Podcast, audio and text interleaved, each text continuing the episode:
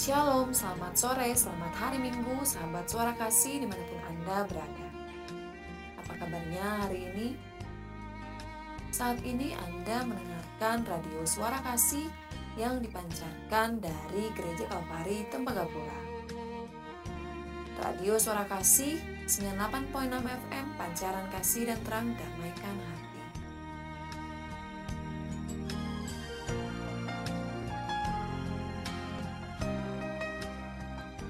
Masih ditemani oleh saya Opi tentunya dalam acara Mari Baca Alkitab dan selama kurang lebih 30 menit ke depan kita akan bersama-sama membaca firman Tuhan. Sahabat suara kasih, firman Tuhan hari ini Minggu 1 Agustus 2021 diambil dari kitab pengkhotbah pasalnya yang ke-10 hingga pasalnya yang ke-12 dan kitab agung pasalnya yang ke pertama. Sembari sahabat suara kasih mempersiapkan Alkitab, mari kita dengarkan satu pujian berikut. Selamat mendengarkan.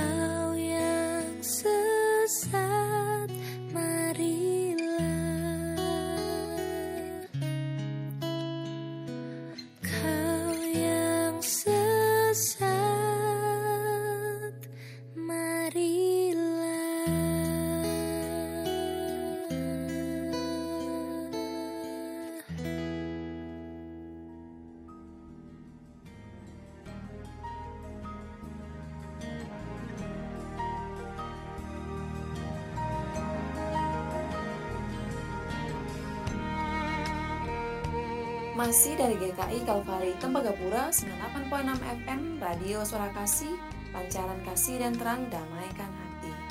Sahabat Suara Kasih, sebelum kita memulai pembacaan firman hari ini, mari kita berdoa. Bapak, kembali lagi kami pada sore ini mengucap syukur untuk hari yang sudah kami lalui. Saat ini Bapak, kami akan membaca sebagian kecil dari firman-Mu. Bicara buat kami masing-masing Bapa sebab kami siap membaca dan mendengarkannya. Di dalam nama Yesus kami berdoa. Haleluya. Amin.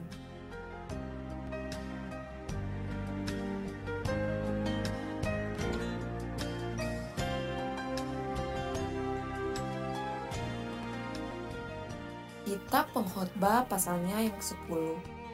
Akibat-akibat kebodohan. Lalat yang mati menyebabkan urapan dari pembuat urapan berbau busuk. Demikian juga sedikit kebodohan lebih berpengaruh daripada hikmat dan kehormatan. Hati orang berhikmat menuju ke kanan, tetapi hati orang bodoh ke kiri.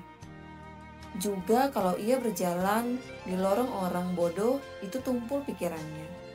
Dan ia berkata kepada setiap orang, orang itu bodoh, jika amarat penguasa menimpa engkau, janganlah meninggalkan tempatmu, karena kesabaran mencegah kesalahan-kesalahan besar. Ada suatu kejahatan yang kulihat di bawah matahari, sebagai kehilafan yang berasal dari seorang penguasa. Pada banyak tempat yang tinggi didudukkan orang bodoh, sedangkan tempat yang rendah diduduki orang kaya. Aku melihat budak-budak menunggang kuda dan pembesar-pembesar berjalan kaki seperti budak-budak.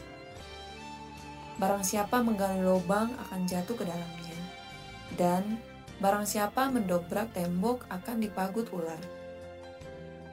Barang siapa memecahkan batu akan dilukainya. Barang siapa membelah kayu akan dibahayakannya. Jika besi menjadi tumpul dan tidak diasah, maka orang harus memperbesar tenaga. Tapi yang terpenting untuk berhasil adalah hikmat. Jika ular memagut sebelum mantra diucapkan, maka tukang mantra tidak akan berhasil. Perkataan mulut orang berhikmat menarik, tapi bibir orang bodoh menelan orang itu sendiri. Awal perkataan yang keluar dari mulutnya adalah kebodohan, dan akhir bicaranya adalah kebebalan yang mencelakakan. Orang yang bodoh banyak bicaranya, meskipun orang tidak tahu apa yang akan terjadi, dan siapakah yang akan mengatakan kepadanya apa yang akan terjadi sesudah dia. Jeripayah orang bodoh melelahkan orang itu sendiri karena ia tidak mengetahui jalan ke kota. Wahai engkau tanah, kalau rajamu seorang kanak-kanak dan pemimpin-pemimpinmu pagi-pagi sudah makan, berbahagialah engkau tanah kalau rajamu seorang yang berasal dari kaum pemuka. Dan pemimpin-pemimpinmu makan pada waktunya dalam keperkasaan dan bukan dalam kemabukan oleh karena kemalasan runtuhlah atap, dan oleh karena kelambanan tangan bocorlah rumah. Untuk tertawa orang menghidangkan makanan, anggur meriangkan hidup, dan uang memungkinkan semuanya itu. Dalam pikiran pun janganlah engkau mengutuki raja, dan dalam kamar tidur janganlah engkau mengutuki orang kaya karena burung di udara mungkin akan menyampaikan ucapannya, dan segala yang bersayap dapat menyampaikan apa yang kau ucapkan.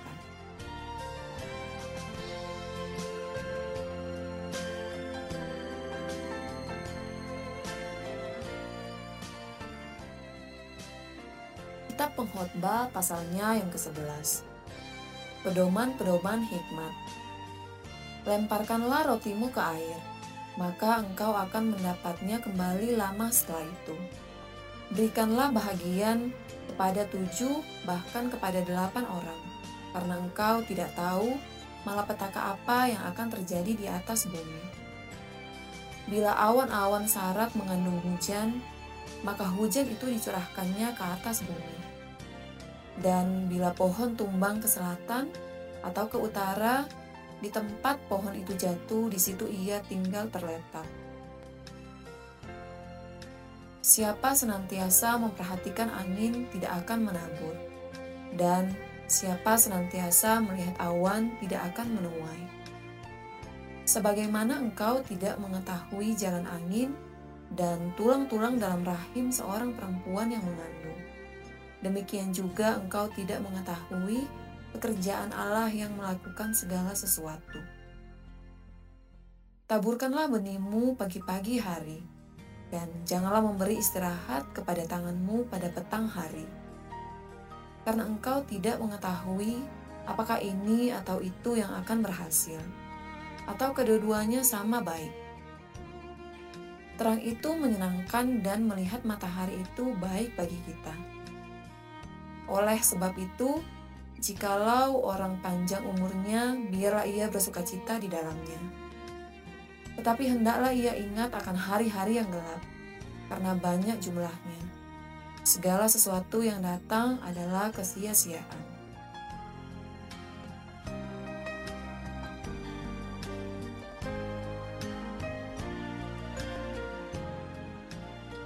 Nasihat bagi pemuda-pemudi. Bersukarialah hai pemuda, dalam kemudaanmu, biarlah hatimu bersuka pada masa mudamu, dan turutilah keinginan hatimu dan pandangan matamu. Tetapi ketahuilah bahwa karena segala hal ini, Allah akan membawa engkau ke pengadilan. Buanglah kesedihan dari hatimu, dan jauhkanlah penderitaan dari tubuhmu karena kemudahan dan fajar hidup adalah kesia-siaan.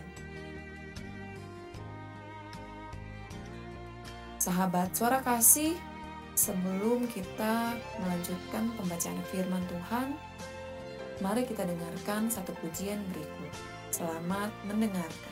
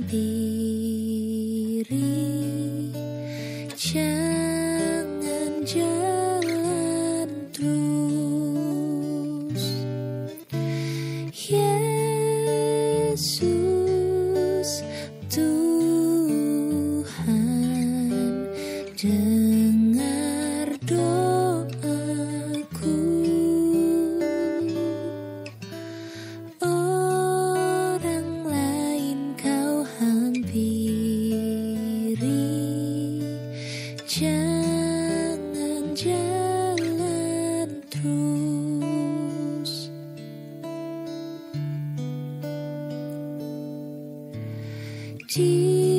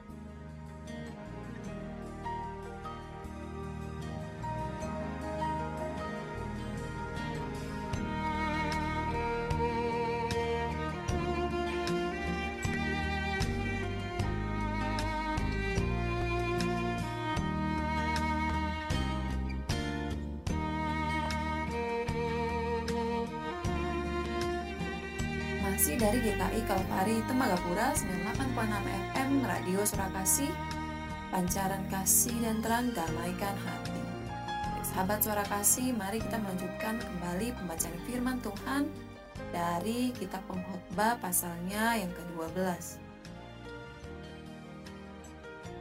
Ingatlah akan penciptamu pada masa mudamu, sebelum tiba hari-hari yang malang dan mendekat tahun-tahun yang kau katakan tak ada kesenangan bagiku di dalamnya.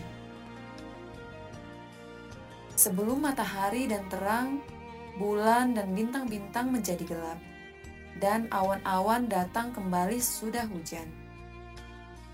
Pada waktu penjaga-penjaga rumah gemetar dan orang-orang kuat membungkuk, dan perempuan-perempuan penggiling berhenti karena berkurang jumlahnya dan yang melihat dari jendela semuanya menjadi kabur.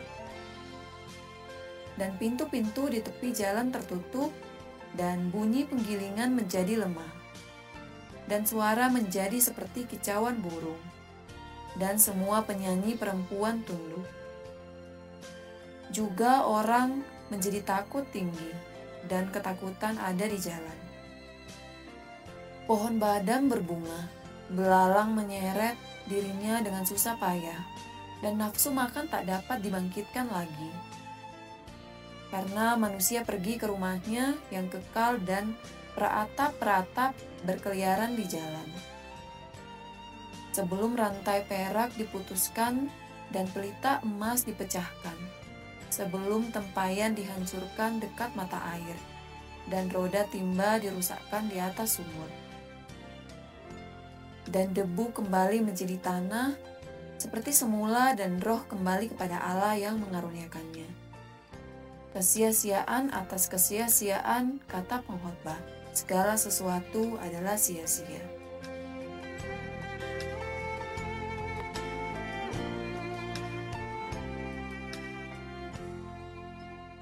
Akhir kata. Selain pengkhotbah berhikmat, ia mengajarkan juga kepada umat itu pengetahuan. Ia menimbang, menguji, dan menyusun banyak amsal. Pengkhotbah berusaha mendapat kata-kata yang menyenangkan dan menulis kata-kata kebenaran secara jujur. Kata-kata orang berhikmat seperti kusa dan kumpulan-kumpulannya seperti paku-paku yang tertancap, diberikan oleh satu gembala. Lagi pula, anakku, waspadalah, membuat banyak buku tak akan ada akhirnya, dan banyak belajar melelahkan badan. Akhir kata dari segala yang didengar ialah, takutlah akan Allah dan berpeganglah pada perintah-perintahnya, karena ini adalah kewajiban setiap orang. Karena Allah akan membawa setiap perbuatan ke pengadilan yang berlaku atas segala sesuatu yang tersembunyi, entah itu baik, entah itu jahat.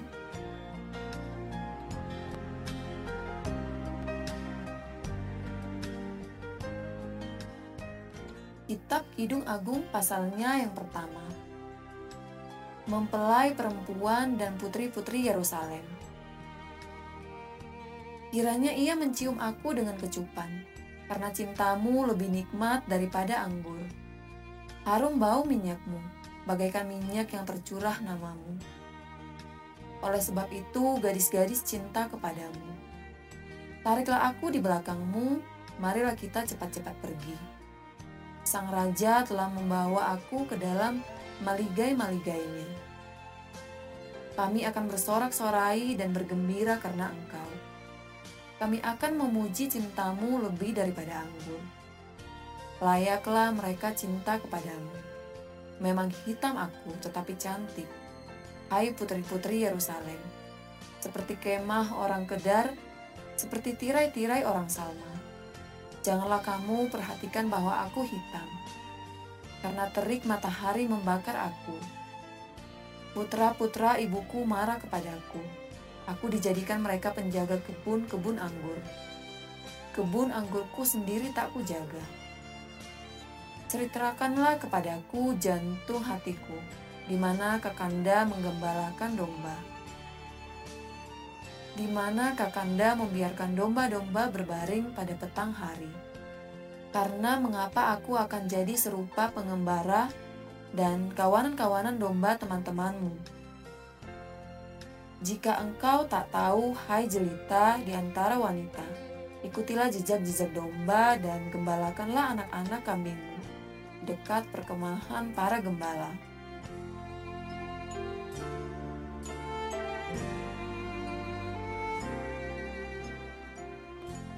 Dan kitab Kidung Agung pasalnya yang pertama. Mempelai laki-laki dan mempelai perempuan puji memuji. Dengan kuda betina daripada kereta-kereta Firaun, umpamakan engkau manisku Moleklah pipimu di tengah perhiasan-perhiasan, dan lehermu di tengah kalung-kalung. Kami akan membuat bagimu perhiasan-perhiasan emas dengan manik-manik perak. Sementara sang raja duduk pada mejanya. Semerbak bau narwastuku. Bagiku, kekasihku bagaikan sebungkus mur, tersisip di antara buah dadaku Bagiku, kekasihku setangkai bunga pacar di kebun-kebun anggur Engit. Lihatlah, cantik engkau, manisku, sungguh cantik engkau, bagaikan merpati matamu. Lihatlah tampan engkau, kekasihku, sungguh menarik. Sungguh sejuk petiduran kita. Dari kayu aras balok-balok rumah kita, dari kayu eru papan dinding-dinding kita. Amin firman Tuhan.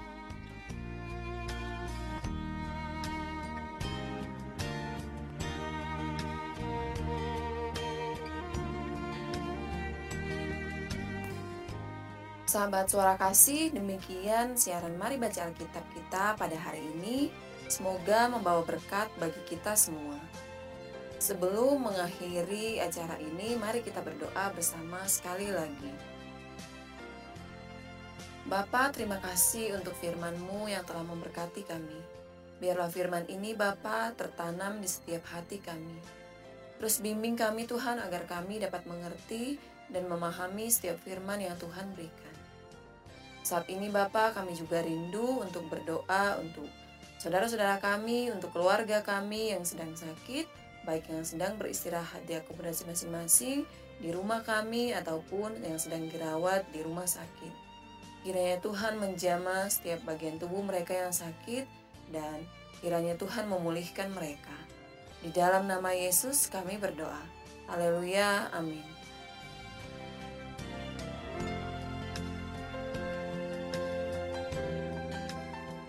Saya Opi undur diri dari ruang dengar pribadi Anda. Sampai jumpa di kesempatan berikutnya. Dan jangan lupa untuk mendengarkan program Mari Baca Alkitab setiap hari di jam 6 sore dan khusus untuk hari Kamis di jam 5 sore waktu Indonesia bagian timur. Terima kasih dan selamat memasuki minggu kerja yang baru. Tuhan Yesus memberkati.